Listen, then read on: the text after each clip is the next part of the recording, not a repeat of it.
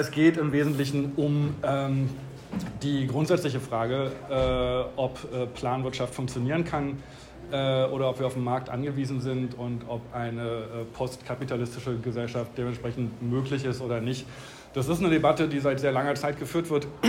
ähm, also seit 100 Jahren relativ äh, bewusst und äh, lebhaft und in den letzten Jahren wieder verstärkt äh, im Zusammenhang mit dem Wachstum internationaler Konzerne und äh, der Digitalisierung. Äh, darauf komme ich äh, zum Schluss. Äh, möchte aber erstmal den, den größeren oder den, die historische Herleitung machen, weil ich die wirklich wichtig und interessant finde in dem Zusammenhang.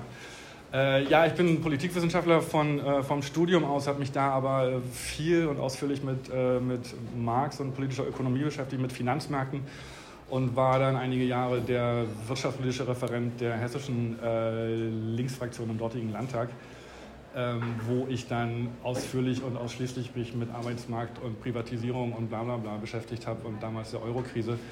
Äh, und, und damals waren solche Fragen für uns ziemlich akut. Also wir hatten auch die Opel-Krise, äh, wo das ganze Unternehmen drohte, pleite zu gehen und niemand irgendeinen Plan hatte, außer wir suchen einen Investor und dann soll der damit machen, was er will äh, weil eigentlich haben wir keine Ahnung. Und äh, damals sind, bin ich und sind wir wie tiefer in die Diskussion eingestiegen, was man um Gottes Willen eigentlich heutzutage machen kann, ähm, um ähm, in die Privatwirtschaft einzugreifen, wenn sie dann tatsächlich strauchelt und wenn es tatsächlich wichtig wird. Und zwar in Bereichen, die halt der Klasse, dem klassischen produktiven Sektor angehören, wo eigentlich die allgemeine, äh, der allgemeine Konsens ist, mindestens seit 50 Jahren, ähm, dass der Staat da nichts zu suchen hat die äh, Diskussion da, wo sie offen geführt wird, um Planwirtschaft oder nicht, äh, haben eigentlich, äh, ist halt eigentlich wieder angefangen. Ähm, nee, ich mache mal noch früher. Ich fange mal an mit äh, Planung und äh, wirtschaftliche Planung ist äh, buchstäblich so alt wie Zivilisation.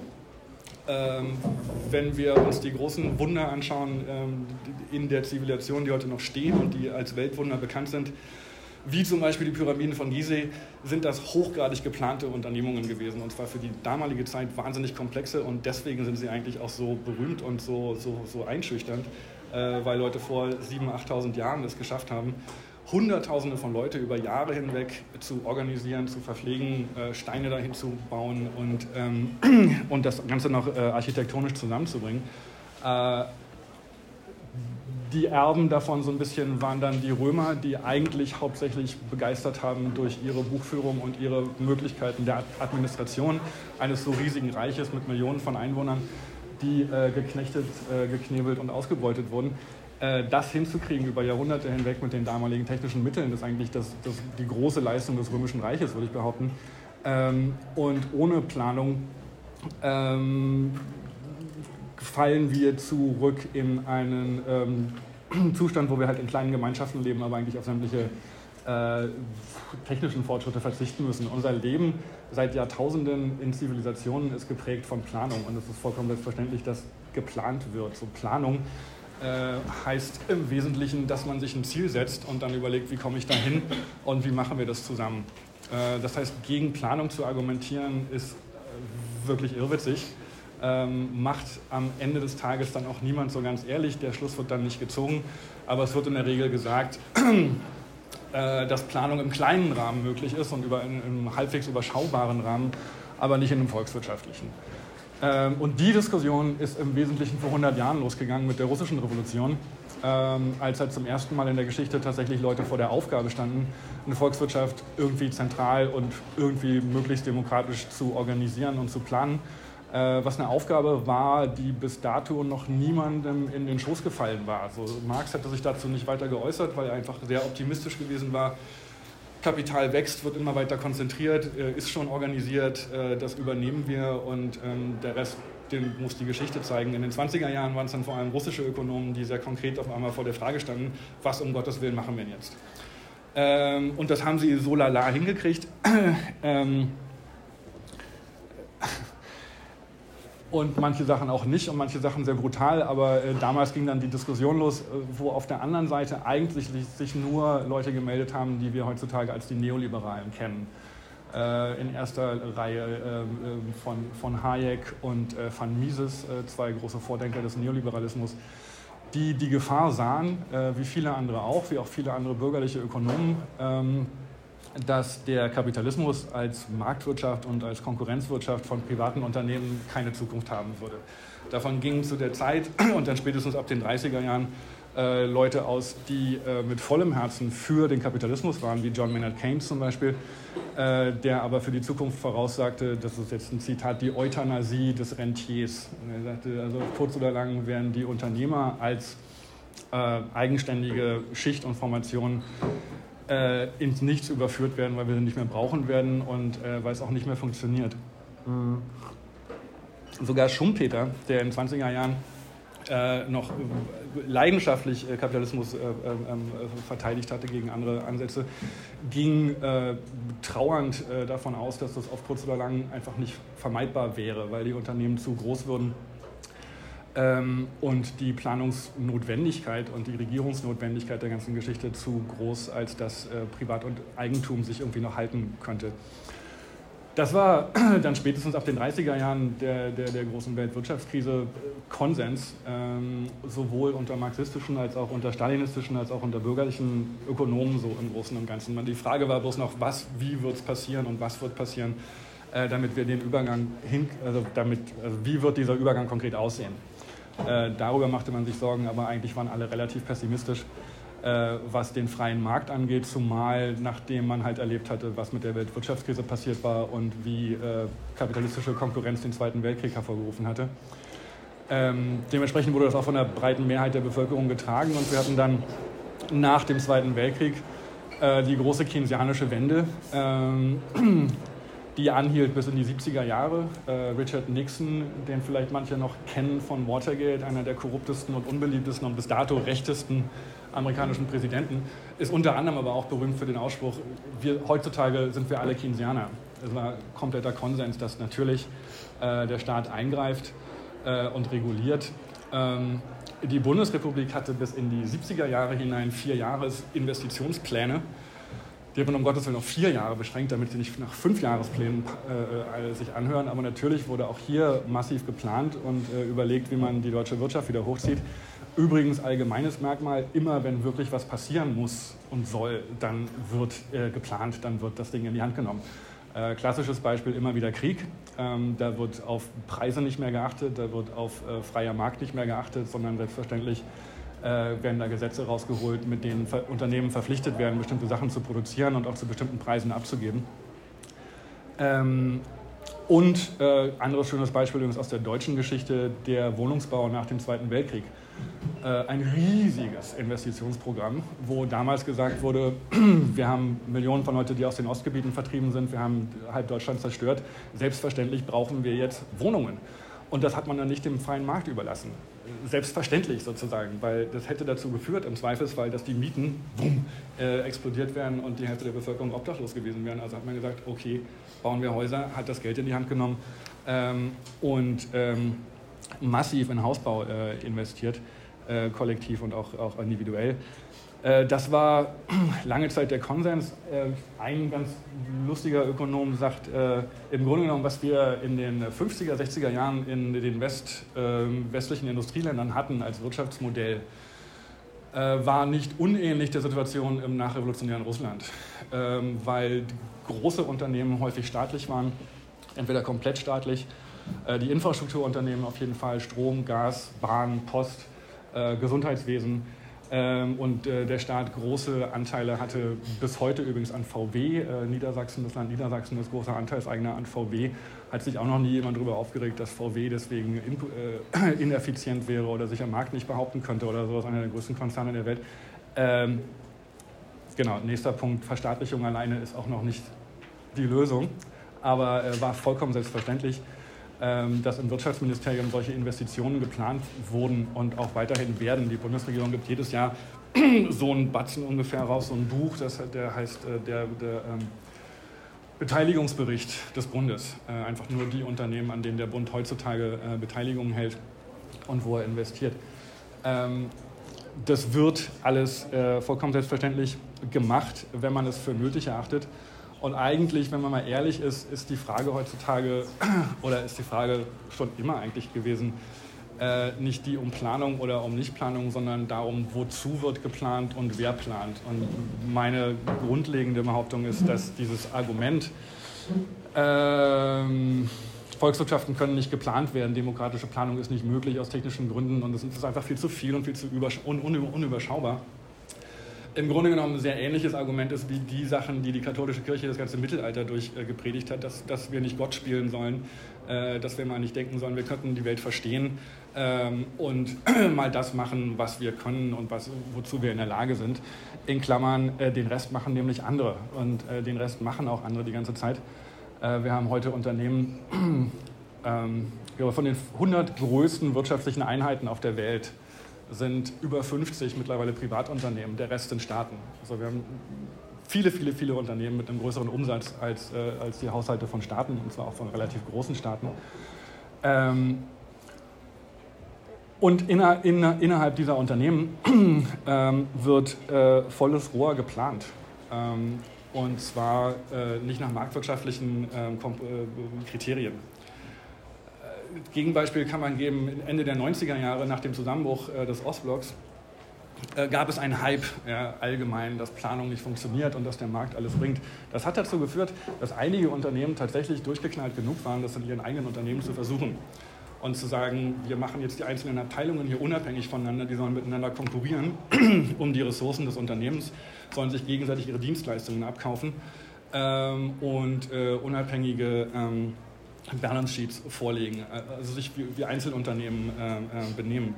Das hat man nach wenigen Jahren tunlichst wieder gelassen, weil es komplette Chaos ausgebrochen ist, äh, weil die verschiedenen Abteilungen Informationen vorenthalten haben, sich gegenseitig übers Ohr gehauen haben, äh, Sachen einander vorenthalten haben, die Preise raufge raufgezogen haben. Äh, wir hatten ein äh, großes Beispiel, die Sears Kaufhauskette in den USA hat so weit gebracht, dass sie in ihren Werbebroschüren zum Muttertag auf der ersten Seite äh, einen ähm, ähm, Rasenmäher hatten und äh, darunter auch wie so ein, so ein Super Soaker, äh, weil die zuständigen Abteilungen für Spielzeuge und für Gartenmaterialien sich halt durchgesetzt hatten, an dem Tag ihren Scheiß äh, vorzubringen. Ähm, und genau, und die Infrastrukturabteilung äh, dieses Unternehmens, äh, wie man das auch in allen anderen Bereichen sehen kann, wo was privatisiert wird, wurde komplett auf Verschleiß gefahren. Das heißt, die, die Regale wurden nicht mehr gepflegt, der Boden wurde nicht mehr gepflegt, weil das bringt kein Geld, äh, da kann man einsparen. Und die Läden sahen scheiße aus und haben nach ein paar Jahren pleite gemacht. Ähm, das haben andere Unternehmen hier in Deutschland auch, und, äh, auch teilweise äh, ausprobiert, ist wieder fallen gelassen worden äh, weil man im Endeffekt gesagt hat, das ist hier ein Gesamtunternehmen, äh, wir müssen hier irgendwie kooperieren, es muss darum gehen, dass es dem gesamten Unternehmen gut geht. Und wenn dafür, dann machen wir das halt nicht per Geld, sondern dann machen wir es bedarfsorientiert, würde man marxistisch sagen. Ja, dann machen wir halt das, was nötig ist, damit der Laden läuft äh, und nicht damit einzelnen äh, Abteilungen jetzt hier Profite zufließen. Ähm, Genau, trotzdem der Öffentlichkeit ähm, seit 89, würde ich mal sagen, seit Zusammenbruch des Ostblocks, wird einge, eingetrichtert. In den 90er Jahren noch sehr viel offensiver als heute. Ich glaube, weil heute auch einfach schon so viel privatisiert ist, dass, wie Ronald Reagan das sagte, der Staat nicht die Lösung ist, sondern das Problem. Und dass dementsprechend möglichst alles äh, privatisiert werden soll, was irgendwie geht, ist auch die genaue Vorstellung von Friedrich von Hayek gewesen ähm, und hat ähm, zu äh, katastrophalen Folgen auch wieder geführt, würde ich mal sagen. Manche sind nicht völlig katastrophal, manche extrem, wie zum Beispiel die Privatisierung der britischen Eisenbahn, ähm, die dazu geführt haben, dass man jetzt nicht mehr von einem Ende des Landes zu einem anderen fahren konnte, sondern irgendwie fünf verschiedene Tickets kaufen musste bei verschiedenen Unternehmen, die ihre Tarife und, ihre Fahrzeiten nicht mehr aufeinander abgestimmt haben. Äh, Infrastruktur wurde wie immer vollkommen vernachlässigt. Da gibt es auch einen schönen Film von von äh, Kenneth Loach, äh, genau, über äh, was dann an Unfällen da passiert ist, ähm, weil halt keiner mehr da rein, Geld reingesteckt hat. Äh, Riesenfolge von, äh, von Mega-Unfällen, die im Endeffekt tatsächlich auch in der Öffentlichkeit wieder die Frage gestellt haben, ob das eine sinnvolle Sache ist. War, äh, ist mittlerweile weitgehend zurückgenommen worden, Margaret Thatcher, die eine der Vorreiterinnen äh, der Privatisierung und der sogenannten Reaganomics und des Neoliberalismus in den 80er Jahren war, wurde nach ihrer Amtszeit und als sie schon so ein bisschen älter und äh, Elder Stateswoman war von BBC mal interviewt, dass sie ja äh, mit einem geradezu religiösen Eifer an, den, an, an das Mantra von äh, Privatisierung und Deregulierung geglaubt habe und das vorgetragen. woher habe sie eigentlich die Sicherheit gehabt, dass das alles so super ist? Woraufhin sie wörtlich sagte, ähm, und ich versuche mal den RP nachzumachen, I never believed a word of it, but it was useful. Ähm, war kein Wort davon geglaubt, dass das irgendwie ah, ähm, tatsächlich volkswirtschaftlich oder den Leuten was bringt oder die Preise runtertreibt oder bla bla bla. Aber es war nützlich, weil man auf die Weise privatisieren konnte und weil private Unternehmen davon äh, einen Vorteil hatten. Ähm, Finde ich als Satz immer ganz, ganz gut im Hinterkopf zu halten, wenn einem wieder erzählt wird, was jetzt, äh, was steht gerade wieder an. Irgendwas wollen sie gerade wieder. Ähm, irgendwas wollten sie doch. Vergessen, die Ampel gerade. Ähm, genau, anderes schönes Beispiel, was man sich immer angucken konnte in dem Zusammenhang, ist, äh, äh die Gesundheitssysteme der USA sind in dem, in dem Zuge weitgehend privatisiert worden. Äh, die USA führen stolz äh, die OECD-Tabellen dazu äh, zu den Ausgaben pro Kopf äh, für Gesundheit. Ähm, super Leistung. Kein Land gibt pro Kopf der Bevölkerung mehr Geld aus für Gesundheitsversorgung. Äh, unter den Industrieländern, den OECD-Ländern, sind die USA aber äh, auf dem letzten Platz, was die Versorgung, die faktische materielle Versorgung der Bevölkerung mit, mit Gesundheitswaren angeht, weil es einfach wahnsinnig teuer ist und privatisiert ist äh, und die Pharmakonzerne sich dumm und dusselig verdienen, mit und ohne Obamacare. Ähm, genau. Ähm, In Deutschland gibt es nach dem großen Trend äh, der Privatisierungen unter Rot-Grün vor allem, ähm, also ab den 2000ern, äh, einen leichten, aber doch deutlichen Trend zur Rekommunalisierung, äh, wo, wo, Städte beschließen, wieder ihre eigenen äh, ähm, äh, kommunalen Werke hochzuziehen, Privatisierungen rückgängig zu machen, weil sie einfach feststellen, das hat sich nicht gerechnet. Ähm, das ist eine Diskussion und eine Entwicklung, die weitergeht und bis in die FDP auf der kommunalen Ebene ähm, Auswirkungen hat, weil einfach sich das durchrechnen und sehen, passiert nicht. Äh, also hat die, die, äh, die Versprechen nicht gehalten. Ähm, was viel damit zu tun hat, und das ich, das ist nochmal ein zentraler Punkt in der ganzen Diskussion, wie man Effizienz definiert. Und Befürworter von Marktwirtschaft und Privatisierung werden immer sagen, dass private Unternehmen grundsätzlich effizienter sind und wirtschaftlicher und staatliche Unternehmen äh, grundsätzlich ähm, teurer, ähm, fauler. Das stimmt in, in der Regel, aber bei weitem nicht immer. Äh, hat aber viel damit zu tun, äh, wie wir Effizienz und äh, Wirtschaftlichkeit berechnen. Weil natürlich ein Privatunternehmen ähm, grundsätzlicher Unterschied zwischen privaten und öffentlichen Unternehmen immer mal so viel Profit abzieht aus dem Unternehmen wie irgend möglich. Ähm, irgendwas zwischen 10 und 25 Prozent nehmen sie gerne. Das ist schon mal Geld, das reingesteckt wird ins Unternehmen und bei den Eigentümern landet und nicht bei den Leuten, die was vom Unternehmen wollen. Ähm, aus einer volkswirtschaftlichen und aus einer von unten Perspektive müssen wir Effizienz äh, und Leistung von Unternehmen einfach mal anders berechnen. Das haben wir sogar innerhalb des Kapitalismus, wenn wir sehen, bei, bei ähm, kom kommunalen Unternehmen, ähm, sollen die mal ruhig ein paar Leute mehr einstellen, sind ein paar Arbeitslose weniger. Ähm, sollen die mal ruhig ein bisschen teurer einkaufen, ähm, weil es für die Umwelt gut ist, für Sozialstandards gut. Sollen die mal kein Geld abführen, sondern womöglich noch einen Zuschuss äh, vom, äh, aus der öffentlichen Kasse bekommen, solange sie ihren Job gut machen äh, und nicht wie, wie Privatunternehmen versuchen, überall einzusparen und möglichst, möglichst wenig zu leisten und dafür möglichst viel Geld zu kriegen. Ähm, und äh, auf globaler Ebene würde ich sagen, ist es relativ offensichtlich mittlerweile, dass äh, der Markt das nicht bringt. Also ich finde es tatsächlich ein bisschen ulkig, mich heutzutage noch über die Frage zu unterhalten, wo der Planet äh, relativ ausdrücklich vorm Kollaps steht. Wir haben äh, vor ein paar Tagen den neuen SIPRI-Bericht bekommen, äh, dieses schwedische Institut, was sich normalerweise mit Aufrüstung beschäftigt und mit, mit, mit den Gefahren für die, für, für die Menschheit seit seiner Gründung. Äh, die Top-Themen bei denen sind mittlerweile der Klimawandel, äh, der, der Mangel oder die, die Übernutzung äh, natürlicher Ressourcen und die Konflikte und Fluchtbewegungen, die sich daraus entwickeln und auch die Kriege. Das sind mittlerweile die großen Bedrohungen der Menschheit aus deren Perspektive. Äh, und die sind nicht militärisch und die sind von niemandem entschieden worden, sondern die passieren einfach aufgrund der Tatsache, dass niemand den Laden hier leitet, dass sich zwar die Regierungen seit Jahrzehnten treffen und wir seit den 70er Jahren wissen, dass äh, das Wachstum Grenzen hat, aber einfach niemand was machen kann und was machen will, sondern alle Unternehmen vor sich hin wursteln. Ähm, und wenn irgendwelche neuen Regulierungen eingeführt werden sollen, immer darauf verweisen, dass das ja Wettbewerbsnachteile für sie bringen würde und deswegen geht es nicht. Äh, und das werden Sie noch sagen, wenn äh, der letzte Grashalm hier verbrennt ja, ähm, und der letzte, der letzte Schluck Trinkwasser getrunken wird. Ähm, so, von daher ist eine Form von ökonomischer Planung sowieso irgendwie ziemlich unabwendbar, wenn wir auf diesem Planeten weiterhin leben wollen, weil äh, das andere ist ein Chaos, das in die komplette Zerstörung führt. Ähm, genau. Äh, vor 100 Jahren, wie gesagt, die Debatte, die die Neoliberalen angefangen haben, um ähm, den Sozialismus abzuwenden, wurde genannt die Kalkulationsdebatte und ging im Zentrum äh, darum, ob es äh, kalkulierbar ist, ob eine, so eine große Volkswirtschaft berechenbar ist. Und ähm, genau, und die, äh, die Behauptung war, dass immer aus der Perspektive eines einzelnen Unternehmers gedacht, wohlgemerkt, dass ja niemals eine Person eine ganze Volkswirtschaft verstehen kann und äh, ja niemals ein Zentralkomitee in dem Moment bestimmen kann oder wissen kann auch nur, äh, welche Zahnpasta ich haben will und dass alles viel zu viel ist und viel zu viele Informationen. Äh, und deshalb gehe es schon technisch nicht, auch beim besten Willen. Ähm, wen, ich bin vor einer Weile gestoßen über ein sehr schönes Buch, was dieses, äh, diese, diese Auseinandersetzung aufgreift, mit dem schönen Titel Die Volksrepublik Walmart. Ähm, ich weiß nicht, wer Walmart kennt, einer der schlimmsten Arbeitgeber auf der Welt, eine große Supermarktkette in den USA, die es auch mal nach Deutschland versucht hat.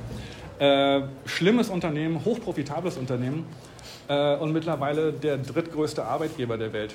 Ähm, nur mal so als Side Note, die vier größten Arbeitgeber der Welt, äh, allesamt hochgradig durchgeplante äh, äh, Einrichtungen, sind äh, das chinesische Militär, staatlich finanziert, das amerikanische Militär an zweiter Stelle, Walmart an dritter Stelle und der National Health Service in Großbritannien.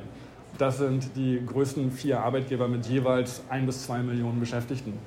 Äh, durchgeplante Unternehmen, drei davon staatlich, eins kommunistisch, äh, eins privat.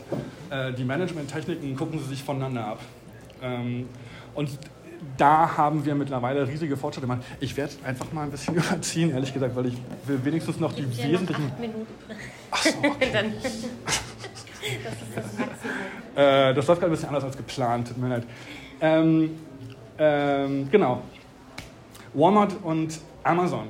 Äh, Amazon hat viele Manager von Walmart abgeworben, als die sich damals gegründet haben ähm, weil Walmart ähm, ganz großartig darin ist, nicht nur die Logistik zu organisieren. Und Logistik ist immer so ein etwas langweiliges Wort vielleicht, wo man an Speditionen denkt oder so, aber Logistik heißt im Grunde genommen Planung von wirtschaftlichen Sachen. Wie, wer kommt wann, Arbeitspläne, was wird wohin geschickt, pipapo.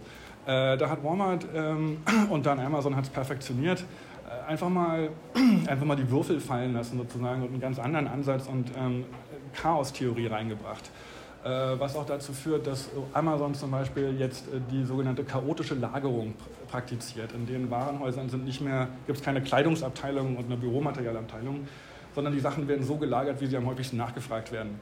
Äh, das wird alles von Maschinen gemacht ähm, und, ähm, und sie beobachten unser Kaufverhalten und so weiter und so fort derartig genau, dass sie antizipatorisches Marketing betreiben. Ähm, das heißt, wir kriegen empfohlen auf den Amazon-Seiten auf Grundlage unseres bisherigen Kaufverhaltens und auch da, da, auf Grundlage dessen, wie lange wir uns was angeguckt haben, ähm, was der Algorithmus vermutet, ähm, wir im Moment wollen, brauchen, machen oder was uns gefallen könnte.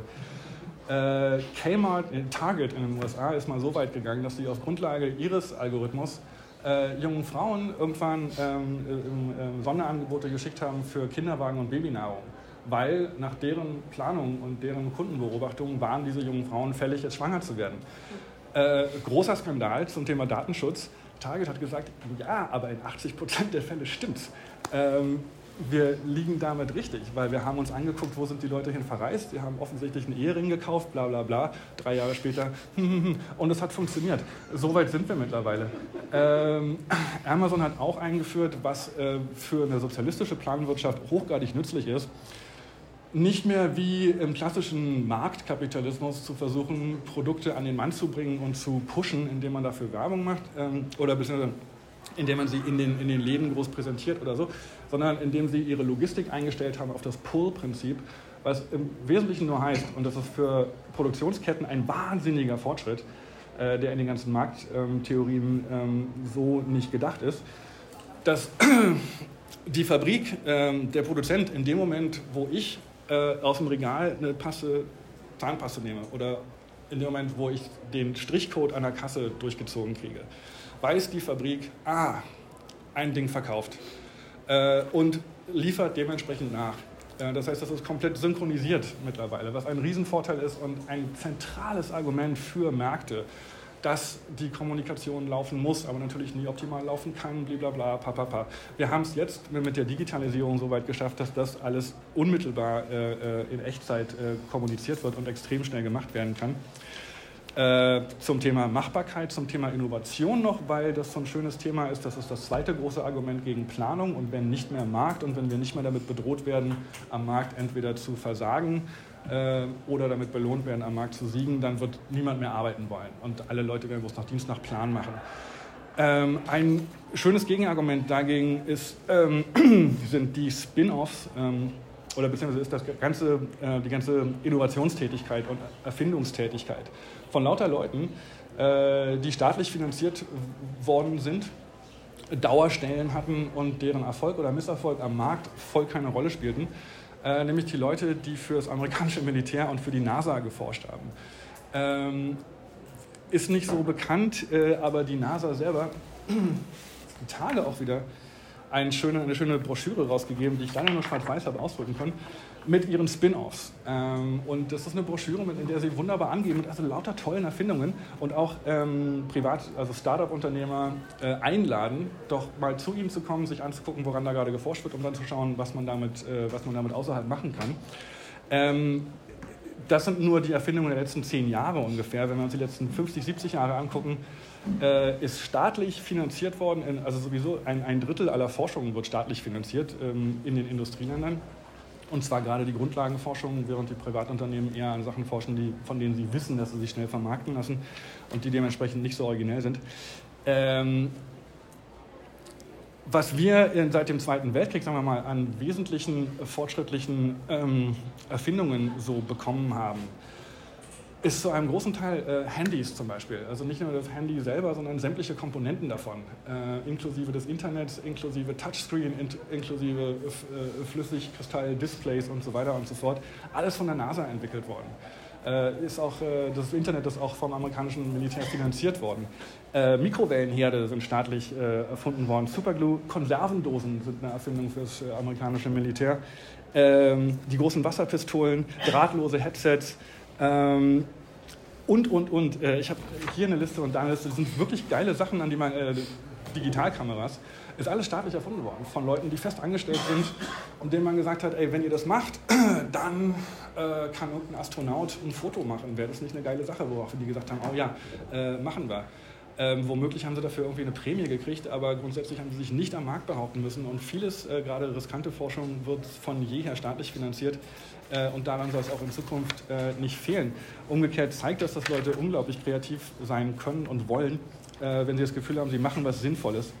Ähm, und das ist ein, ein, ein Antrieb, äh, der auch unter Volkswirten seit jeher äh, bekannt ist. Leute wissen, dass, Eigen, also dass Selbstständige sehr viel kreativer und ausführlicher arbeiten als Angestellte und noch weniger als Sklaven. Das haben, äh, in den USA ist das mal ziemlich genau ausgerechnet worden, die Produktivität von Sklaven und so weiter und so fort. Wer selbstbestimmt in einem demokratischen Zusammenhang arbeiten kann und was mitbestimmen kann, ist produktiver und kreativer und leistet im Endeffekt mehr in weniger Zeit, ist Stand der, äh, Stand der Forschung. Äh, letzte Frage, die ich jetzt vielleicht gar nicht mehr aufgreife, wenn sie nicht kommt, aber die Frage kommt eigentlich immer, brauchen wir in der Planwirtschaft Geld? Ähm, äh, wenn es jemand interessiert, kann die Frage nochmal gestellt werden. An der Stelle würde ich nur sagen, ein äh, dialektisches, ausgesprochenes Jein. Ähm, weiß nicht, ob wir es diskutieren wollen, aber genau, das würde ich mal vorhalten und ansonsten bin ich dann damit erstmal durch.